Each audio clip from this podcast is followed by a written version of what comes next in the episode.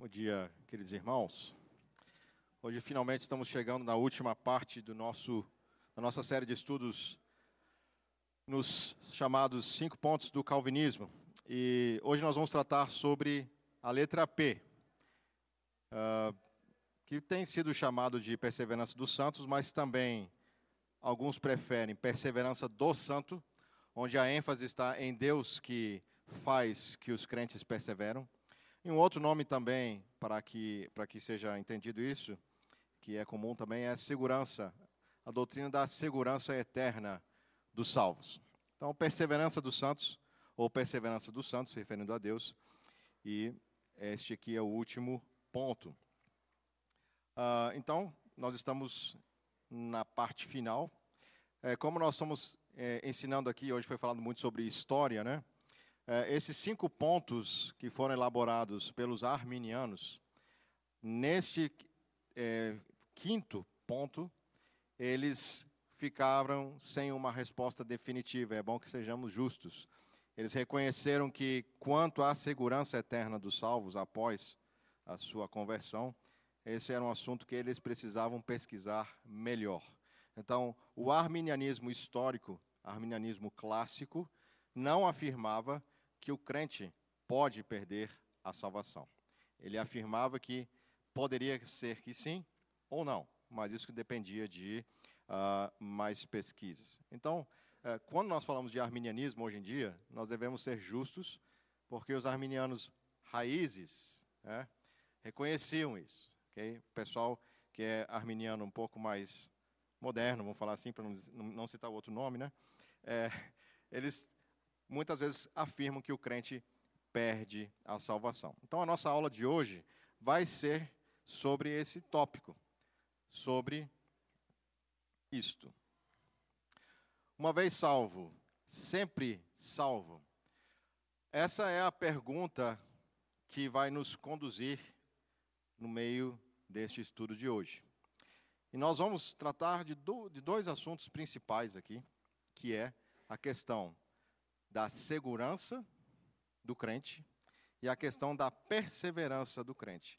E parece que essas duas coisas são exatamente as mesmas coisas, mas a gente precisa entender exatamente como é que a Bíblia trabalha com isso, de que forma as nossas confissões entendem isso, porque essa pergunta, se ela for mal respondida ou mal feita, ela vai gerar exatamente as objeções que nós vamos lidar um pouquinho mais no final do nosso estudo, se Deus assim permitir. Ah, perceba aí né, que tem uma, uma corda aí arrebentando. Eu espero que nessa vez eu modifiquei um pouco o tamanho das letras, porque o pessoal mais lá do fundão parece que não estava enxergando muito bem. Então, nessas vezes, nós temos bem mais slides, mas o conteúdo é mais ou menos da, da mesma extensão, porém, a letra é um pouco maior. Então, Espero que os irmãos perseverem para ler até o final aqui. E se Deus nos permitir, nós vamos seguir. Uh, como é que nós vamos conduzir essa aula aqui, então? Essa é a nossa pergunta, o nosso mote. Né? E vamos ver vários textos, vários textos bíblicos. Depois, nós vamos tratar sobre uma ou duas ilustrações para mostrar melhor essas verdades.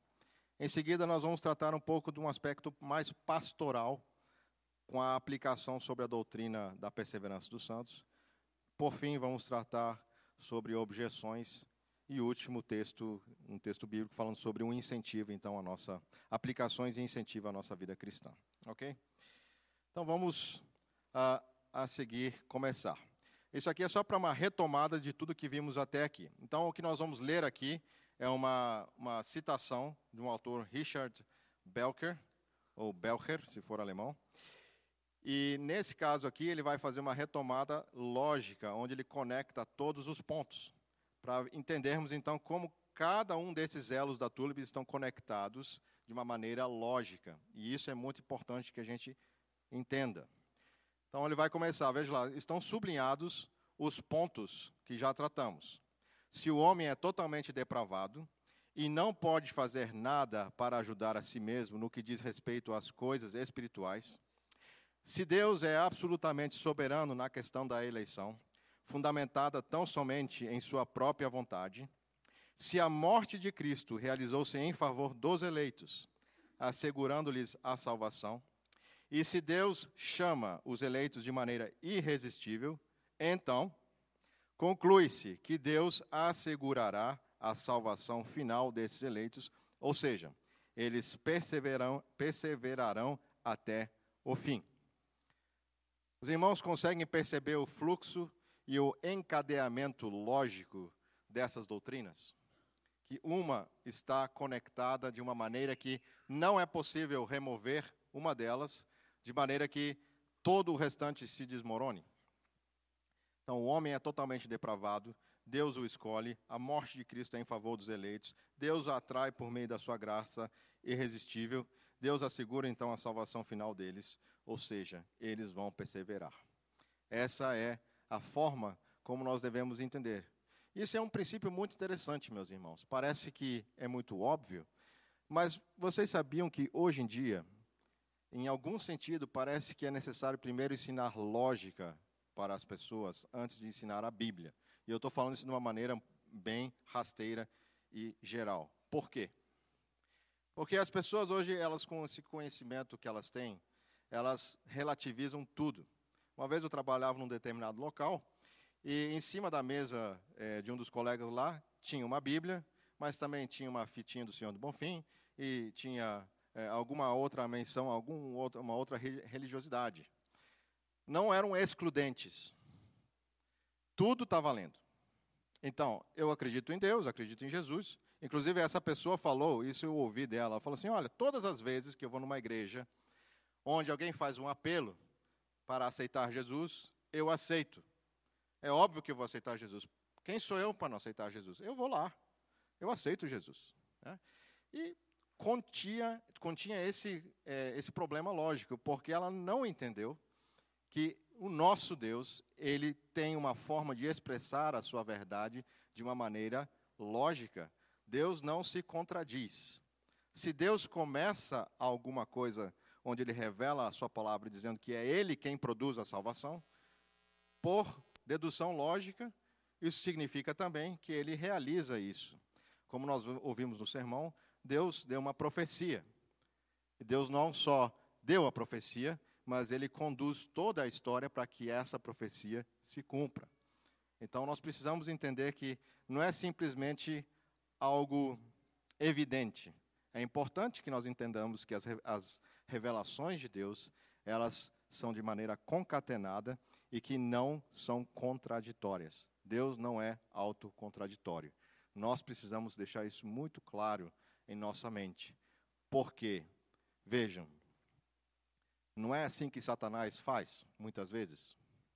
Não é justamente lançando a palavra de Deus contra o próprio Deus de uma maneira deturpada? Satanás é pós-moderno. Ele joga com o relativismo da verdade. Nós assumimos que Deus não se contradiz e por isso estamos seguros na Sua palavra. Então, esse aqui é, é um postulado que mostra e que coroa que Deus, que começa o processo, que faz o processo, ele finaliza esse processo. Ok, irmãos? Algum comentário ou perguntas? Seguir adiante, então. Ah, uma definição sobre segurança e perseverança.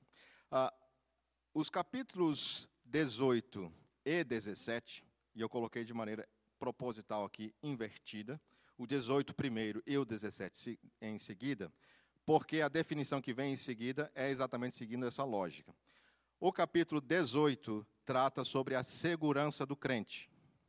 E o capítulo é, 17 sobre a perseverança. Então, na nossa confissão de fé, se vocês forem dar uma olhada lá, o primeiro capítulo é, desse assunto vai tratar sobre perseverança dos santos. No capítulo seguinte, sobre segurança dos crentes. O que, que significam essas duas coisas? Primeiro, é a ideia do crente que persevera na sua vida cristã aquele que vai até o fim.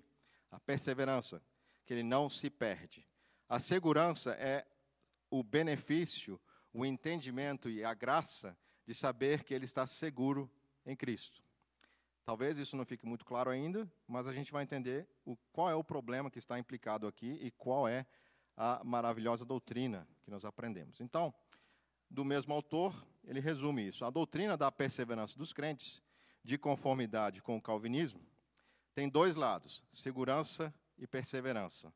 Um não pode existir sem o outro. Qual é a questão que é envolvida aqui e que é muito comum? Bom, uh, de novo, vou contar uma história verdadeira aqui. Em, em alguns anos passados, em alguma igreja, em algum lugar do Brasil, que não era aqui em Brasília, uh, num congresso de jovens, houve uma discussão sobre uh, essa doutrina.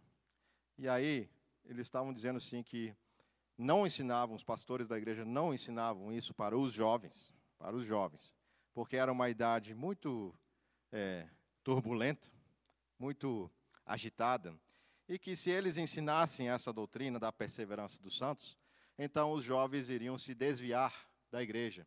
Eles iam fazer exatamente aquele raciocínio da primeira pergunta. Ok, uma vez que eu estou salvo, acreditei em Jesus, então estou com o meu ticket garantido, então o que eu fizer não vai interferir no meu curso da salvação. Mas o problema é exatamente que esse gap existe porque a gente não ensina essas duas coisas de maneira conjunta. Segurança, eu sou eternamente seguro por meio de Jesus na minha salvação. Contudo, um verdadeiro crente, ele persevera na fé e na doutrina, no amor a Deus. Está ficando claro, meus irmãos? Ou já está claro? Perguntas? Seguir adiante então dentro desse mesmo então raciocínio.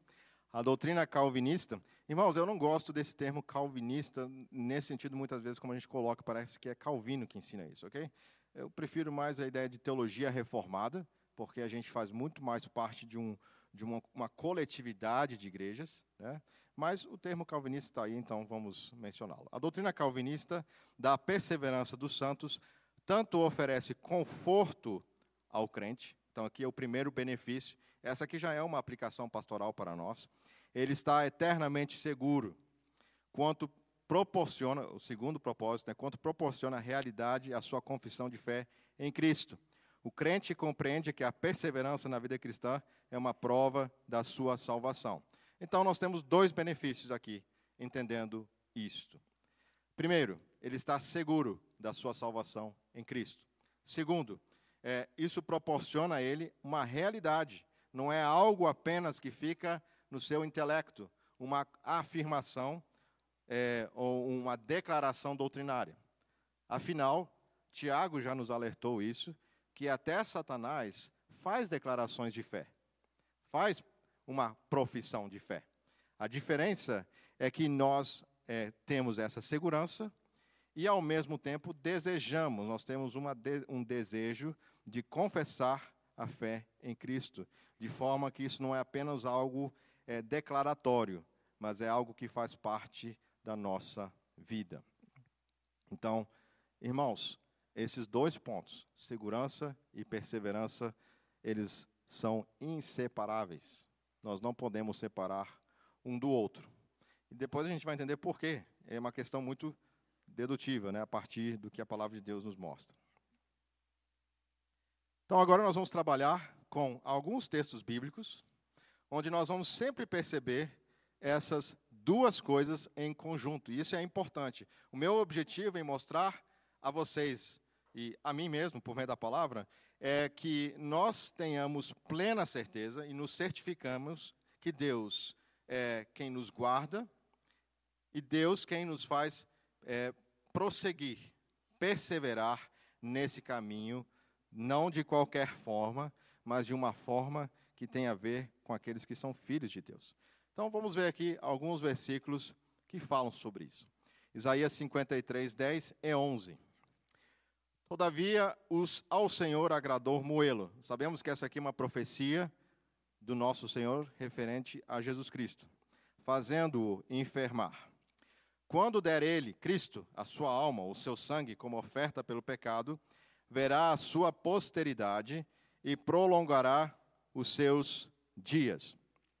Primeira coisa que nós vemos aqui, e já falamos isso em aula passada, por meio da obra de Jesus, eficazmente, Jesus Cristo adquiriu um povo. Ele vai ter uma posteridade. E aqui a gente já vê também a questão da perseverança. E prolongará os seus dias. É uma outra forma de dizer que vão viver para sempre. Depois, a vontade do Senhor prosperará.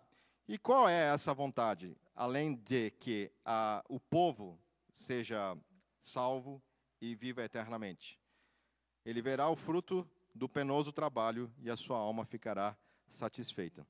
Obviamente que Jesus, quando nos salva, não tinha apenas a intenção de nos resgatar, resgatar, resgatar da condição de condenados diante do tribunal de Deus. Essa é uma das coisas. É uma das.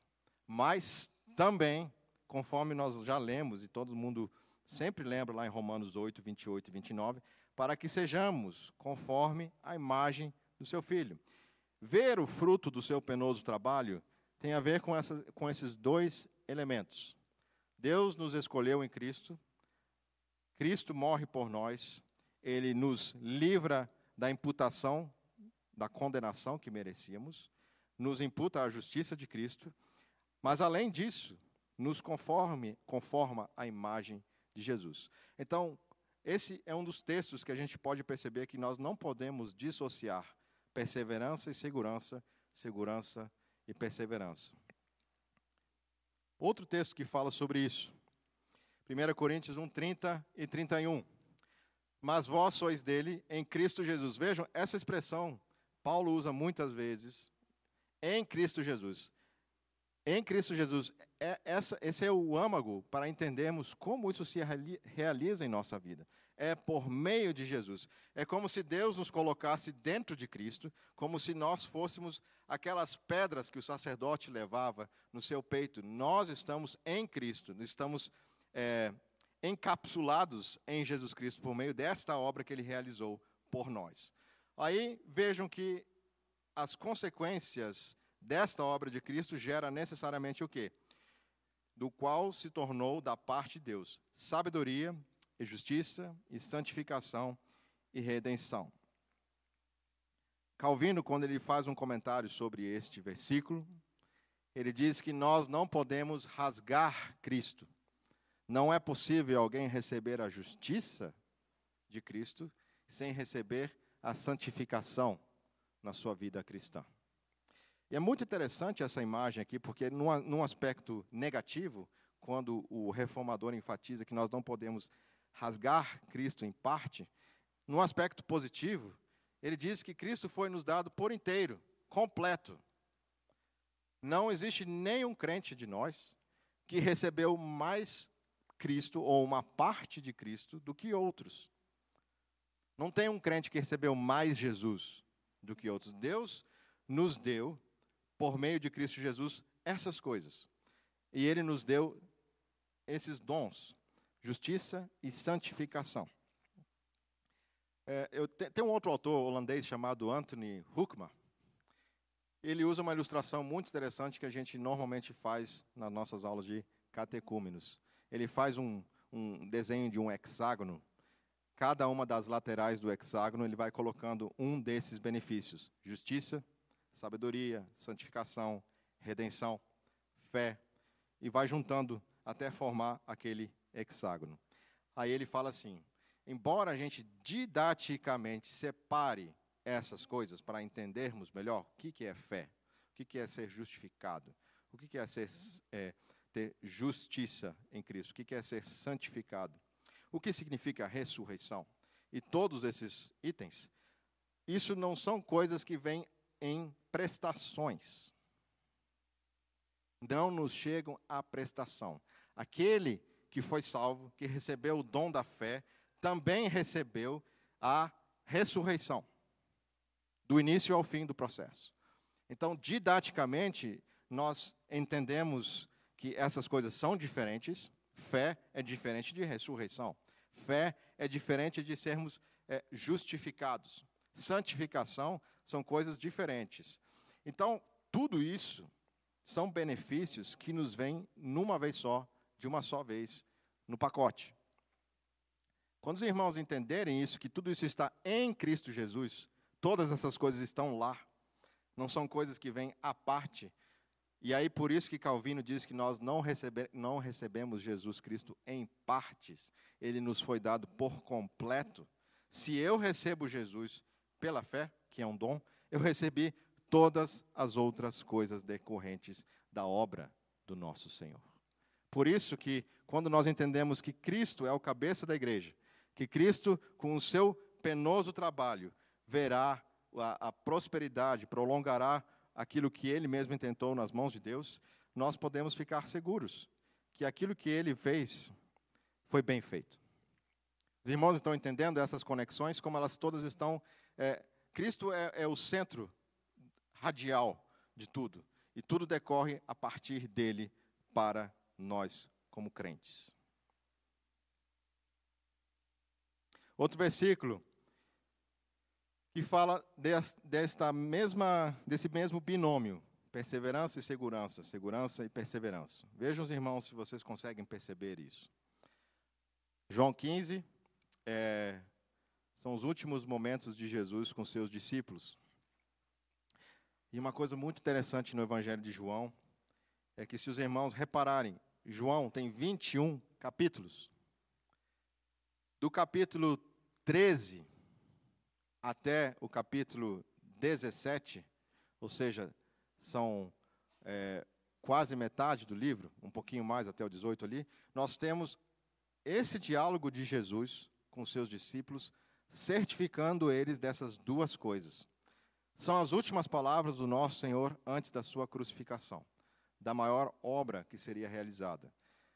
E pensem vocês, quando vocês sabem que estão para morrer, que vocês estão nos seus últimos dias, nas suas últimas horas, nós vamos usar esse tempo para falar aquilo que é o mais importante, aquilo que é verdadeiramente importante, aquilo que de fato faz diferença. E Jesus fala essas palavras nas suas últimas horas, dizendo o seguinte: Não fostes vós que me escolhestes, ou seja, a doutrina da eleição aqui. Pelo contrário, eu vos escolhi. Mas vejam, aqui nós temos a ideia de que Deus é soberano para nos salvar. Imediatamente ele conecta com isso. A vós outros, e vos designei para que vades e deis frutos, fruto, e o vosso fruto permaneça. Então, a eleição do nosso Senhor está intimamente, ou não tem como desconectar de uma vida que persevera neste nesta direção. E muitas pessoas leem essa palavra fruto apenas com uma ideia evangelística, que é a ideia de que Jesus nos escolheu para que nós demos frutos, de, ou de uma maneira que a gente faça discípulos. Embora isso é verdade, faz parte, mas não é só isso. É o dar fruto no sentido de que nós, como crentes, já que fomos escolhidos por Deus, nós a cada dia seremos mais e mais conformados à imagem do próprio Senhor. Esse dar fruto, a gente às vezes olha só nesse sentido. Temos que pregar o Evangelho e produzir é, discípulos. Mas é mais do que isso. É ser alguém que frutifica para o Senhor. Quando nós lembramos de é, Salmo 1, lá fala dessa frutificação. Aquele que está plantado junto do rebeiro do Senhor, ele frutifica e a sua folha não fica verde e dá fruto no seu tempo certo. Então a ideia aqui sempre é segurança. Nós somos escolhidos, fomos escolhidos. Perseverança. Nós vamos perseverar dando frutos. Um crente tem essa segurança das palavras do Senhor. Não foi você que me escolheu. Se você ficar muitas vezes em dúvida, lembre-se, eu escolhi você. Você crê em mim para isso. Portanto, e por isso você tem o privilégio de gerar frutos, não para ser salvo, mas porque você faz parte do meu povo. Eu sou a videira verdadeira. Aquele que permanece em mim, eu faço produzir mais frutos. Então, o nosso Senhor, ele nos dá novamente aqui esse, esse quadro. Nós somos, estamos seguros e ao mesmo tempo perseveramos. Comentários? Outro texto onde nós podemos ver este, esta mesma situação. 2 Tessalonicenses 2, 13 e 14. Observem as duas coisas aqui. Porque Deus vos escolheu desde o princípio para a salvação, pela ou em santificação do Espírito, e fé na verdade, para alcançardes a glória do nosso Senhor Jesus Cristo. Então, o problema é que muitas vezes nós ficamos nessa primeira parte e esquecemos da segunda parte. Nós afirmamos: o crente é salvo e não perde a salvação. Uma vez salvo, salvo para sempre. Mas essa salvação, ela não pode ser nunca colocada num local onde ela esteja desconectada do propósito dessa salvação, que é uma vida de santificação por meio do Espírito e fé na verdade. Olha só que coisa interessante, irmãos. As três pessoas da Trindade aqui. Deus nos escolheu, nós somos, nós somos santificados em espírito, por, por fé na verdade. A palavra de Deus é inspirada no espírito. Deus inspirou a palavra por meio do seu espírito, para que nós alcancemos a glória de nosso Senhor Jesus Cristo. Pai, Filho e Espírito Santo sendo mencionados aqui. É uma obra, uma obra trinitária. É, eu lembro uma vez um sermão muito há muitos anos do reverendo Fulton. Eu acho que alguns de vocês chegaram a conhecer. Reverendo Fulton Nogueira. É, e eu, se a minha memória não falha, ele estava pregando na igreja presbiteriana de Brasília numa noite onde ele estava sendo, é, vamos dizer assim, examinado ou sendo feito conhecido pela igreja para ver se seria pastor de lá. E eu lembro que ele pregou Romanos 8, e em Romanos 8, se os irmãos lerem depois, a partir ali do versículo uh, ah, 16 em diante, lá fala que o Espírito intercede por nós, que o Filho, que Jesus intercede por nós, que Deus faz que o Espírito interceda por nós com gemidos inexprimíveis. E aí ele conclui o sermão dizendo: Irmãos, existe uma santa e bendita e trinitária conspiração em favor dos seus filhos. Isso nunca deixou de sair da minha mente, essa essa impressão que ele colocou por meio da exposição daquele texto. E é isso. O Pai trabalha, o Filho trabalha e o Espírito trabalha. Existe uma santa e trinitária conspiração em favor dos filhos de Deus, em favor daqueles que foram eleitos. E vejam, é uma obra de cooperação, os três, sem contradição, com esse objetivo de que nós sejamos salvos, santificados e que alcancemos a glória do nosso Deus. Veja que coisa maravilhosa. Uma coisa conectada exatamente na outra. Filipenses 1,6. Novamente, essas duas ideias. Paulo escrevendo: Estou plenamente certo. Ou seja, ele não tem dúvida. Ele não tem nenhuma. E permito aqui uma leve alfinetada nos arminianos. Ele não tem uma questão que ele precisa pesquisar sobre a perseverança ou não dos santos.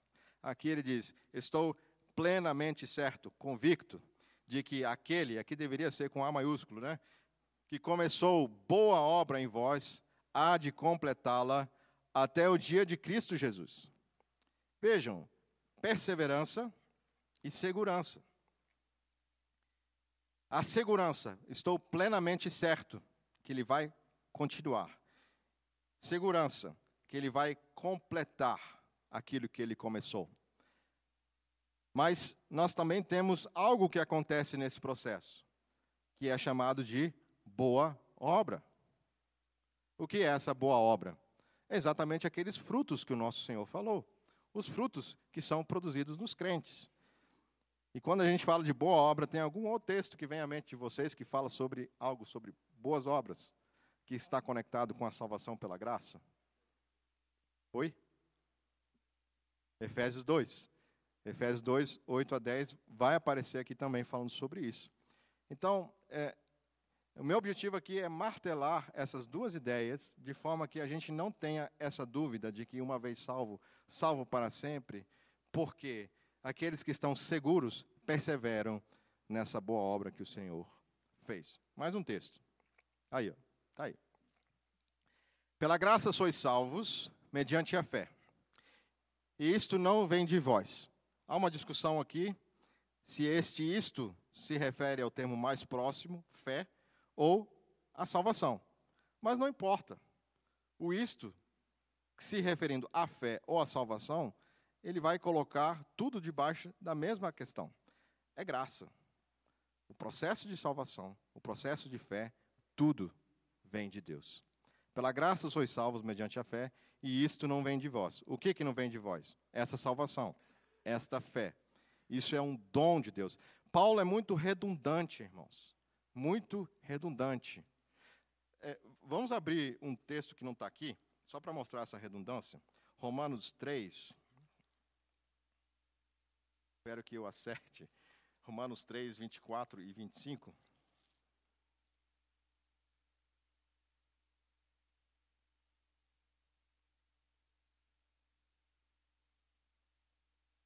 É Romanos 3, 24.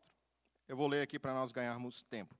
Vejam só uh, quanta redundância Paulo coloca nesse texto aqui.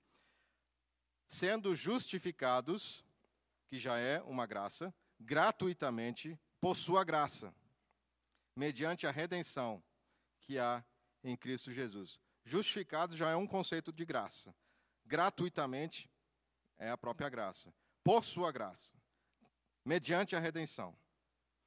Vejam as redundâncias de Deus, como Deus quer que a nossa mente seja extremamente levada a esse conhecimento de que somos completamente salvos pela graça, do início ao fim. Justificados gratuitamente por Sua graça. Tem coisa mais redundante do que isso? E aí, em seguida, isso é dom de Deus, como está falando aqui criados em Cristo Jesus. Vejam, de novo, em Cristo Jesus. Deus nos projetou em Cristo Jesus. Deus nos fez novas criaturas em Cristo Jesus. Nós temos aqui várias aplicações, inclusive é, de aconselhamento bíblico. Muitas pessoas, às vezes, têm crise de identidade. Quem eu sou? Da onde vim e para onde vou? Aqui está tudo respondido. Você não sabe quem você é? Se você é crente, se você crê em Jesus Cristo, você foi criado em Jesus Cristo. Essa é a sua identidade. Da onde você está vindo? Do mundo perdido, num coração rebelde. E para onde você está indo? Você está indo em direção àquele destino que Jesus te resgatou. Aqui diz para as boas obras, é o sentido mais imediato aqui, para que andássemos nelas. Veja então, salvos, seguros em Cristo e perseverando nessas boas obras. Vamos abrir um outro texto. Romanos 8, versículo 14. Tem a ver com isso aqui também. Romanos 8, 14. Todos encontraram? Vamos ler juntos, Romanos 8, 14. Pois todos os. Vamos lá, de novo. Um, dois, três. Pois todos os que são guiados pelo Espírito de Deus são filhos de Deus. Pergunta: são guiados para onde? São guiados por quem? Pois, pois todos que são guiados por quem? E aí a pergunta: se está sendo guiado, está sendo guiado para onde? Para as boas obras, mas qual é o destino final do, do, do bilhete? Para o próprio Senhor. Nós somos guiados pelo Espírito de Deus, e vejam que aqui é somente os filhos de Deus. Esses são guiados pelo Espírito de Deus para o destino final. Então, é uma forma diferente de afirmar a mesma coisa que está escrito aqui.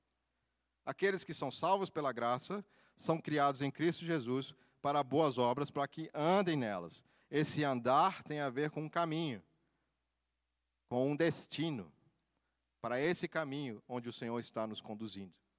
Veja então que nós, de novo, temos essas duas coisas juntas: segurança, somos salvos pela graça, não nos perdemos, e perseveramos, nós andamos em boas obras, nessa direção da eternidade.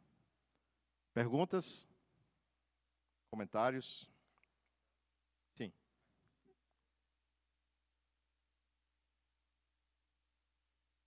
Sim, sim.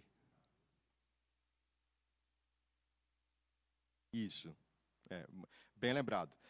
É, tem muitos textos né, que enriquecem isso. O, o Marcos Agnello falou que em, primeira, em Efésios 1, versículo 14, fala que nós recebemos o Espírito Santo como penhor. O que, que é um penhor? É uma garantia. Garantia de que uma obrigação será cumprida. Se eu te dou um penhor, isso significa que depois eu vou pagar aquilo que estou devendo. Né?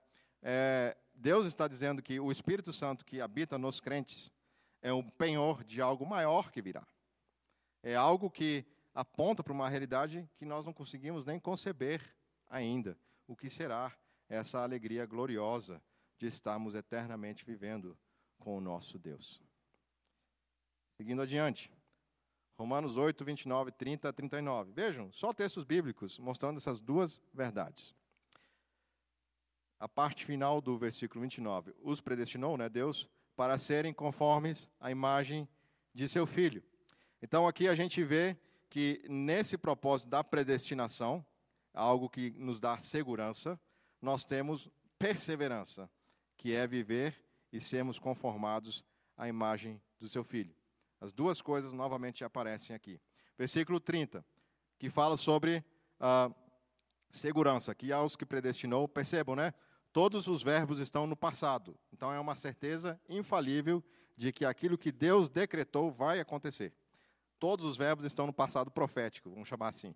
E aos que predestinou, a esses também chamou. Uh, aos que chamou, a esses também justificou. E aos que justificou, a esses também glorificou. E percebam, há um fluxo aqui. Um fluxo de encadeamento de ideias que Paulo necessariamente coloca nessa ordem com a ideia de que, vejam, e é restritivo, somente a esses. A esses também chamou, e aos que chamou, a esses também justificou, e aos que justificou, a esses também glorificou. Então, Paulo ele está querendo, por meio da palavra de Deus, mostrar aqui que esses que foram eleitos pela palavra de Deus, foram eleitos na soberania de Deus e chamados, ao mesmo tempo, são, e somente esses, os que são chamados, os que são justificados, e somente estes serão os que serão glorificados. Vocês conseguem perceber essas duas ideias acontecendo ao mesmo tempo nesse fluxo aqui? É algo encadeado novamente. Predestinados para serem chamados, e estes justificados, e estes serão glorificados. Por isso, quando a gente continua lendo a partir do versículo 31 até o versículo 39, Paulo coloca uma lista de coisas que tentam nos roubar esta alegria, essa certeza, essa segurança. E aí ele começa a mencionar nem a morte, nem a vida, uh, nem principados, nem o futuro, nem qualquer outra criatura, criatura. Ele vai mencionando várias coisas. E essa não é uma lista exaustiva. Ela é uma lista apenas exemplificando a quantidade de coisas que podem ser colocadas como empecilhos para a nossa perseverança. E tem uma ali muito interessante, que ali diz que nem o futuro pode nos separar.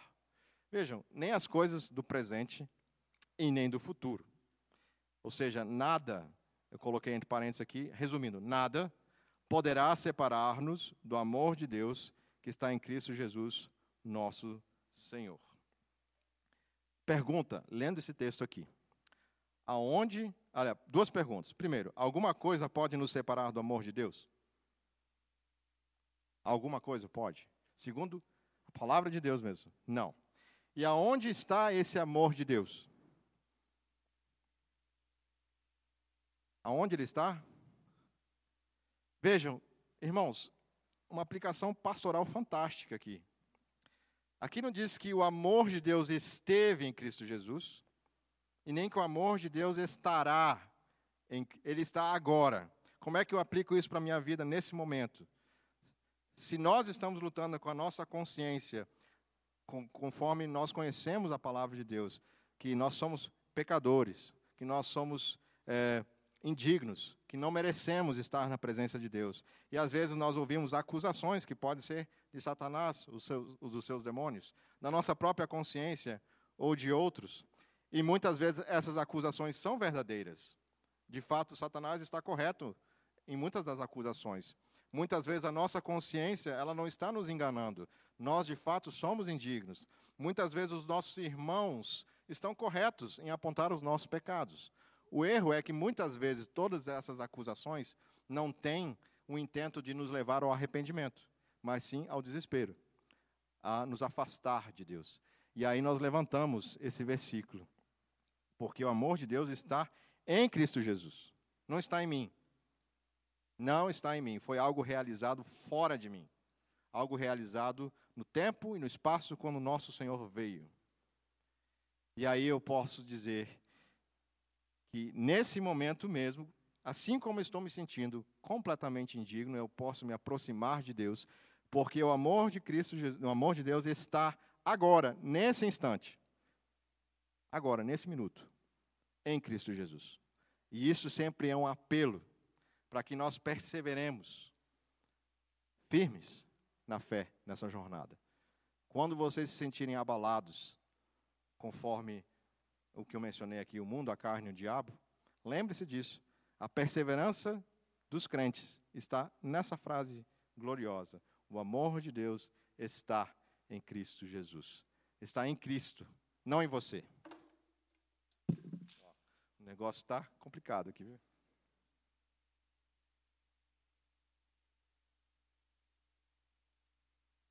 A gente nunca vai cair de Cristo como aconteceu aqui, viu? Estamos presos, amarrados no nosso Senhor. É uma boa ilustração, acabei de lembrar. Imagine alguém que está é, subindo nos Alpes e você depende daquele primeiro que está lá em cima, para que você que está amarrado na corda que vem abaixo não caia. Então, se o primeiro lá de cima cair, você vai cair junto. E essa ilustração, ela mostra exatamente esse ponto.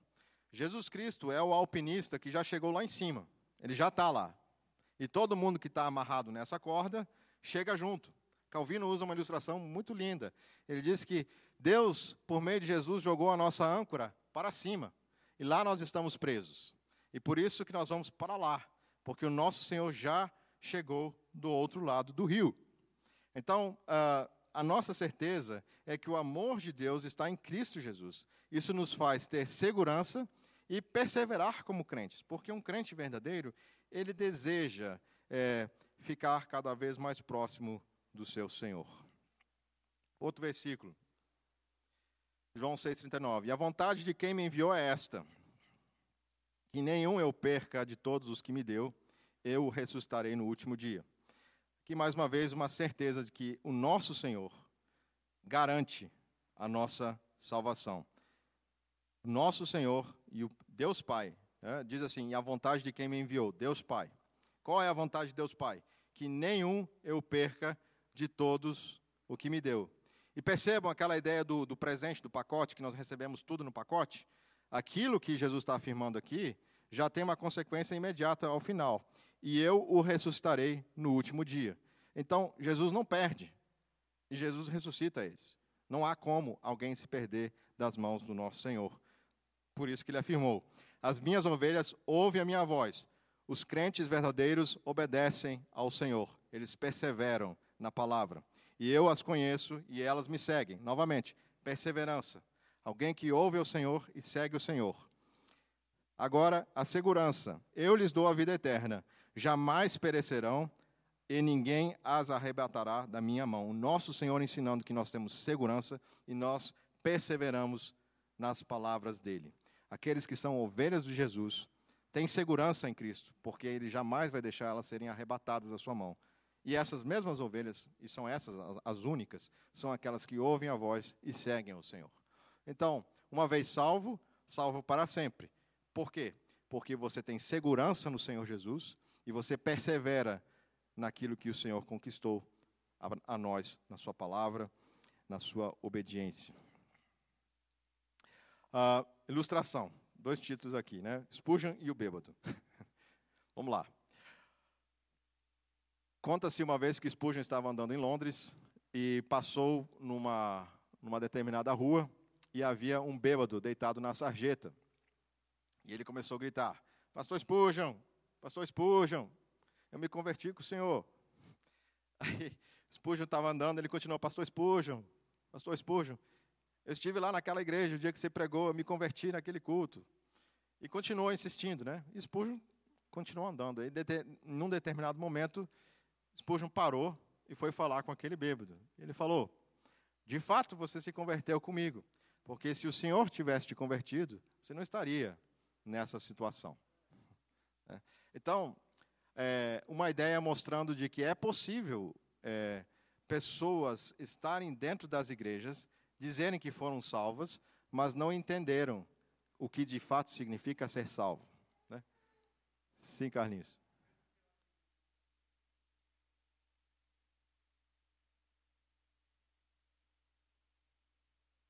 Você pode guardar esse versículo, que nós vamos chegar daqui a pouquinho lá, tá bom?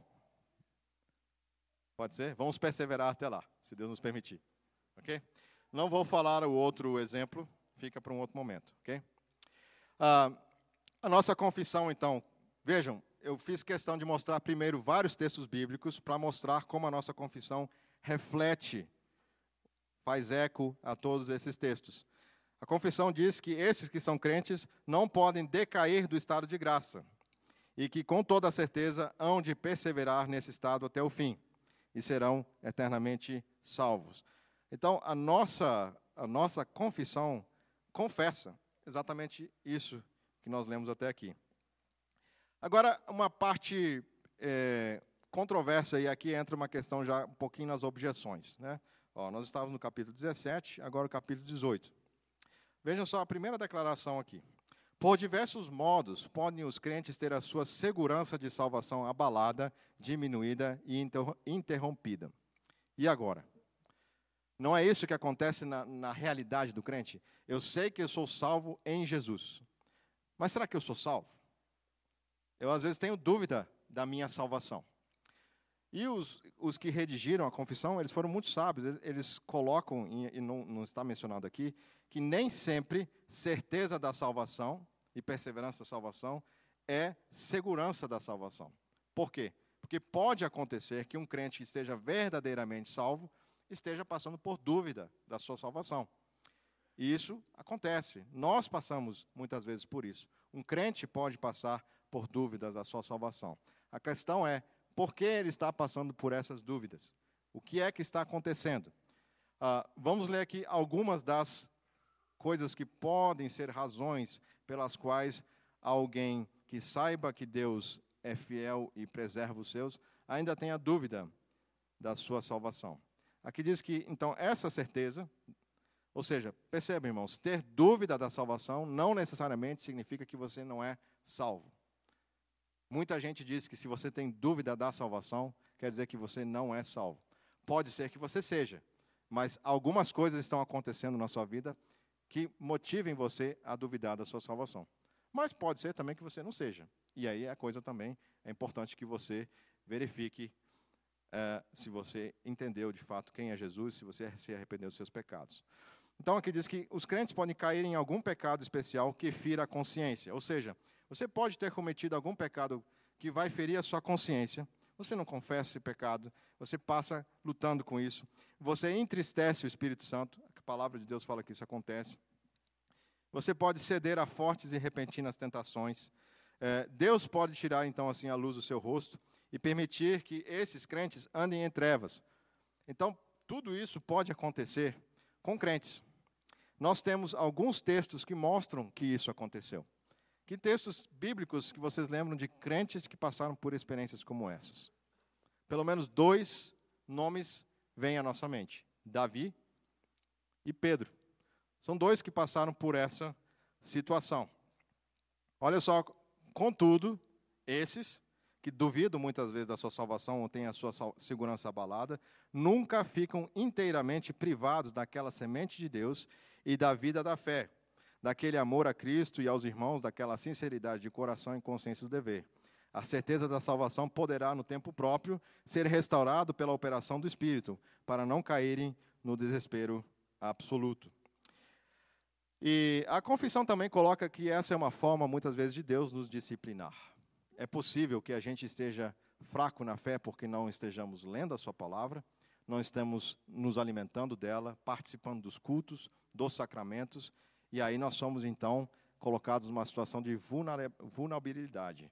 Uh, e aqui então fica esse alerta para nós. Perseverar até o fim significa andar de uma maneira onde eu, de fato, entenda como é importante que eu use esses meios de graça nessa jornada. E aí, alguns dos textos que a gente pode colocar aí. Ah, Carlinhos, agora a sua parte. Era 1 João 2,19, né? Eu não sei porque eu botei 3,9 aqui. Alguma. Isso é depravação total aqui, certo, gente? É 1 João 3,9. Pode ler, por favor?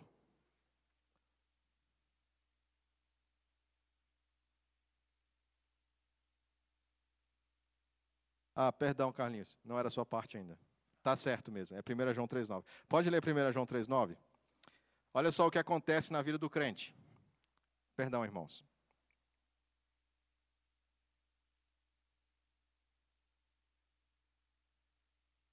Porque o que é nascido de Deus, acho que é assim começa, né?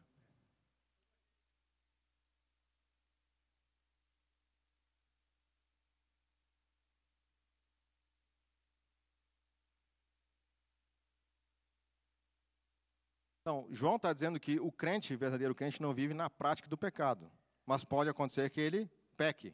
Né? Ah, e aí usa-se usa o termo aí, semente de Deus, a semente divina que está nele, que é o que a nossa confissão usa dessa semente. Salmo 51, 8 e 10, 12 fala sobre é, a confissão de Davi, onde ele pede duas coisas, né? Restitui-me a alegria da salvação e ele pede também para que receba júbilo novamente diante de Deus. Alguém que passou por uma experiência tremenda é, com a sua consciência de, diante do pecado que cometeu. Lucas 21, 31 e 32 fala quando Jesus fala para Pedro que ele seria uh, tentado por Satanás e que Satanás iria tentá-lo e que ele iria negar a Cristo. Porém, o desespero não é final porque Jesus fala: e "Eu roguei por ti para que a tua fé não desfalecesse". Então vejam, crentes podem cair em pecados graves. Satanás pode, inclusive, uh, cirandar na vida do crente, como aconteceu aqui. Mas a certeza é essa que o Senhor falou. Eu, porém, roguei por ti, para que a tua fé não desfalecesse. Então, os crentes, eles cometem deslizes na sua vida, mas o Senhor os faz perseverar. Irmãos, são 11h59. Eu ainda tenho alguns slides, não são muitos, mas se os irmãos quiserem sair, estão livres para sair. E eu vou continuar um pouquinho mais, ok? Diga, Felipe. Então, também já vai chegar lá, tá bom? Persevere que a gente vai chegar lá, ok?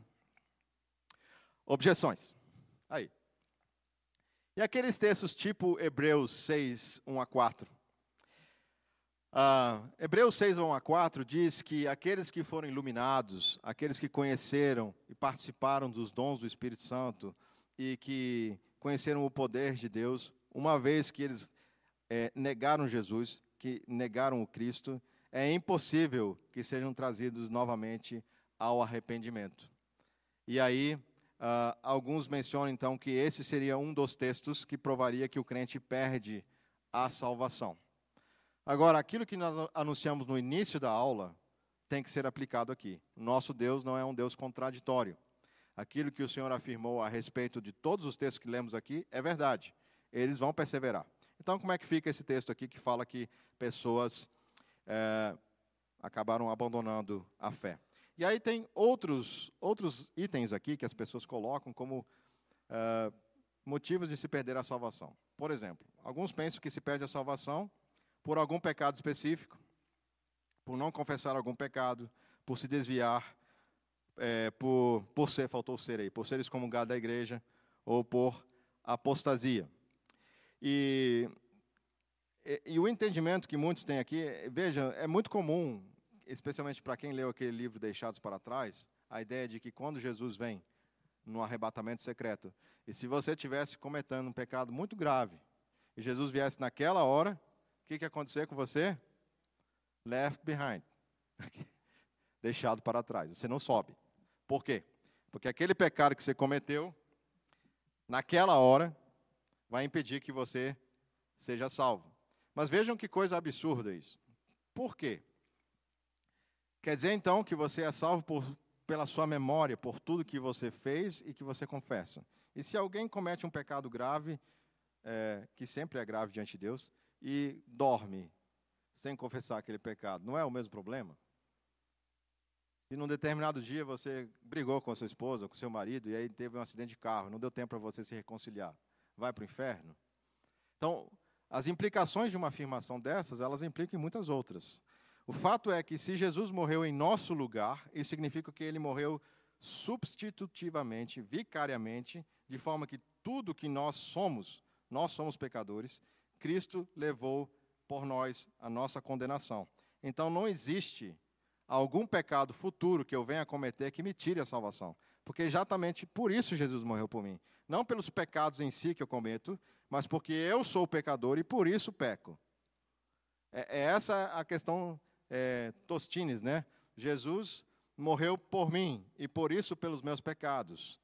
Tostines é aquela, aquela propaganda antiga, né? Vende mais porque é fresquinho, é fresquinho porque vende mais. Jesus morreu por mim, no lugar do pecador, e por isso por todos os seus pecados. E por isso, então, não é possível eu perder a salvação por esses, por qualquer pecado específico que eu venha cometer. Nem, inclusive, sendo excomungado da igreja. Pode ser que um excomungado da igreja não seja um salvo, mas ser excomungado da igreja não significa que você perdeu a salvação. Porque o texto que, de 1 Coríntios 5, que fala sobre excomunhão, fala que esse, esse irmão excomungado ainda deveria ser visto como alguém que teria esperança a ser resgatado. Uh, mas aí a pergunta mais séria é aquela de apostasia, né? O que, que significa isso? É alguém negar a fé. Uh, o entendimento que a gente tem, vejam, o Senhor falou que os crentes jamais serão perdidos. Eu jamais vou perder. Vimos, vimos vários textos falando sobre isso. A ideia que nós precisamos entender aqui é aquele conceito de igreja visível e igreja invisível. Se você faz parte do povo visível de Deus, você se afirma como sendo um daqueles que fazem parte do povo de Deus, mas você nega, você está então em apostasia. Isso significa o quê? Você fazia parte da igreja visível. Você participava dessas coisas da igreja.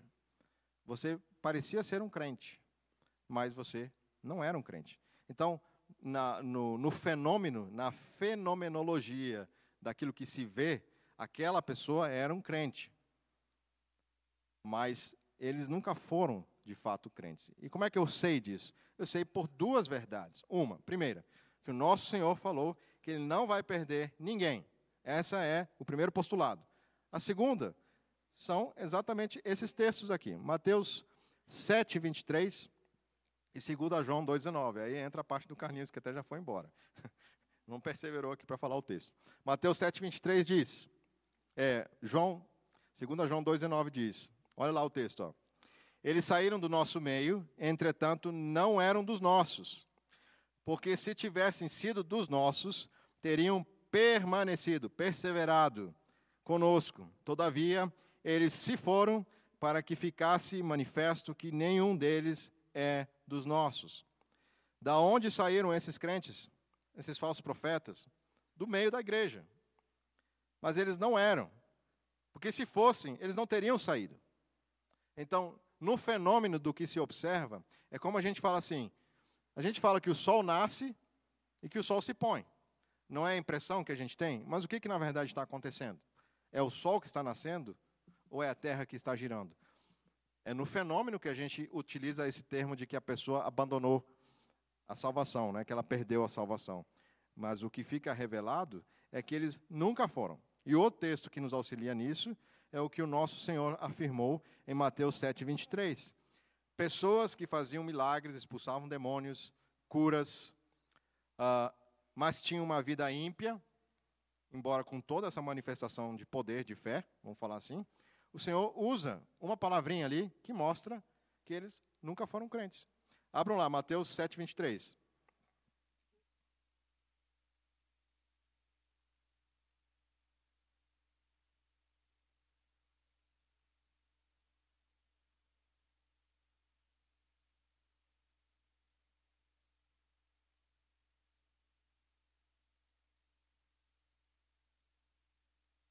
Quem achar, pode ler. Eu sei que alguém já achou, agora só falta coragem para ler.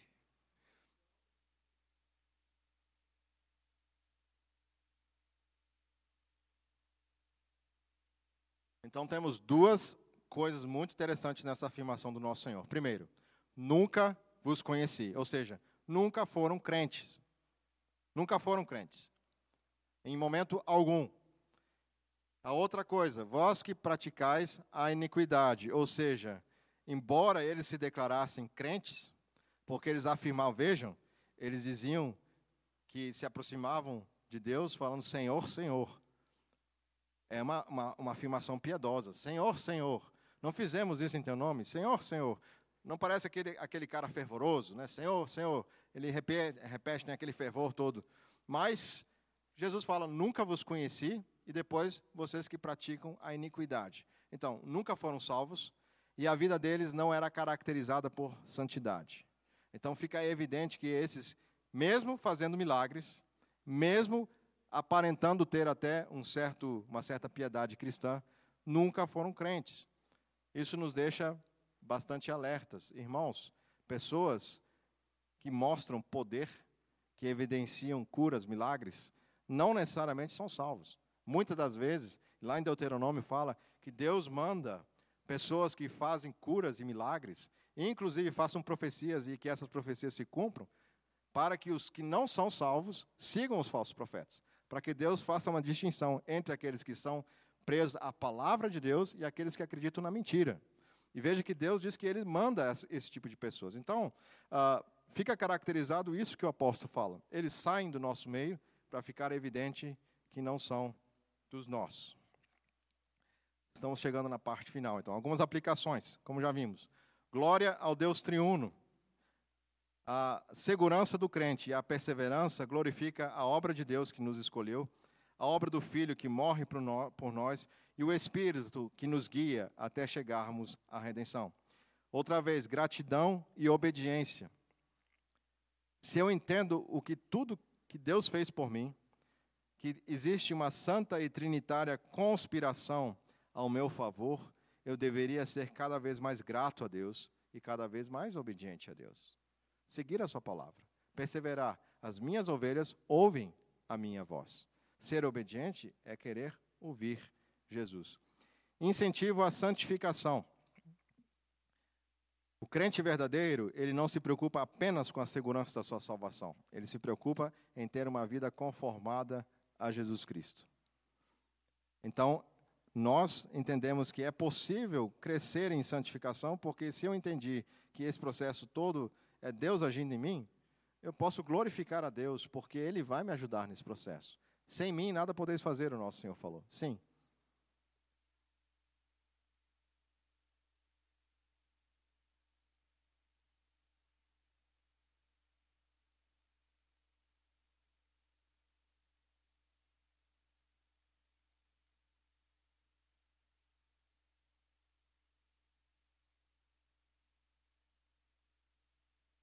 Eu tinha, exatamente, eu tinha mencionado esse texto aqui, Hebreus 6:1-4, dando toda essa descrição de pessoas que viveram no meio do povo de Deus, conheceram o poder de Deus, tiveram parte, participações dentro do, da comunhão do povo de Deus, mas que rejeitaram.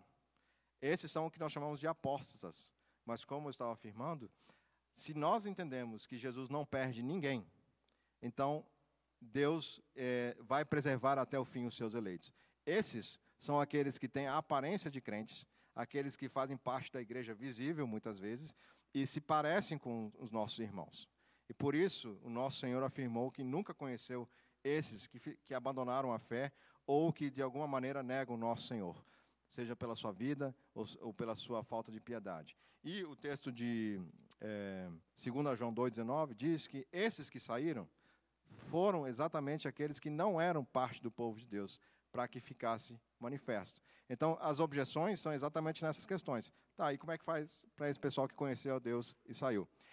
Uma aplicação séria aqui, grave, é que aquelas pessoas que conheceram a palavra de Deus verdadeiramente e tiveram um encontro é, com a palavra de Deus na igreja e com os seus irmãos e tudo, uh, e rejeitam o evangelho, parece que realmente para esses é, é, grave isso, que tipo já fica estabelecido que não haveria mais chance, porque conhecer a verdade de Deus e rejeitar essa verdade, é, é, como Paulo fala, ao anunciar o evangelho nós temos o aroma de vida para aqueles que se convertem, convertem, mas cheiro de morte para aqueles que negam essa palavra. Ou seja, não é possível que a gente permaneça é, sem uma ação, uma atitude diante da palavra de Deus.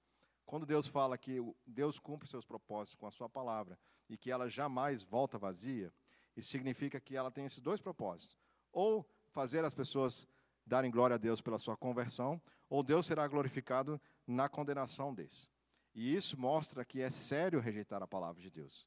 Isso mostra que é muito sério crescer num lar cristão, ouvir o evangelho desde criança e negar a Cristo. Vai ficar muito mais evidente o pecado e a rebelião do coração e parece que com um texto como esse é como se tivesse dito, olha, por esses, e João fala também, eu digo que não orem, não orem mais por esses.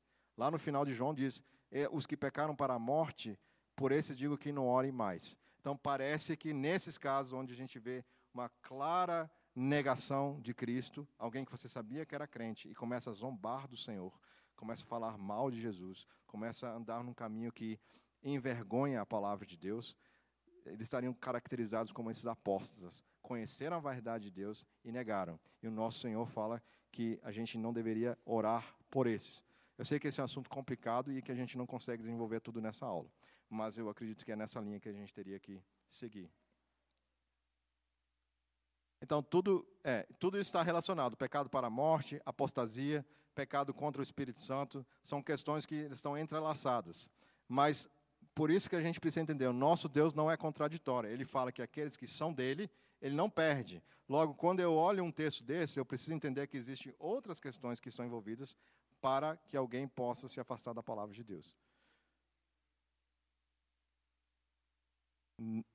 Ele, ele pertenceu à igreja visível.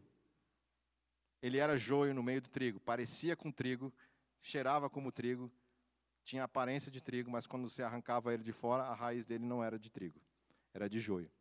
É, vários textos mostram isso, né?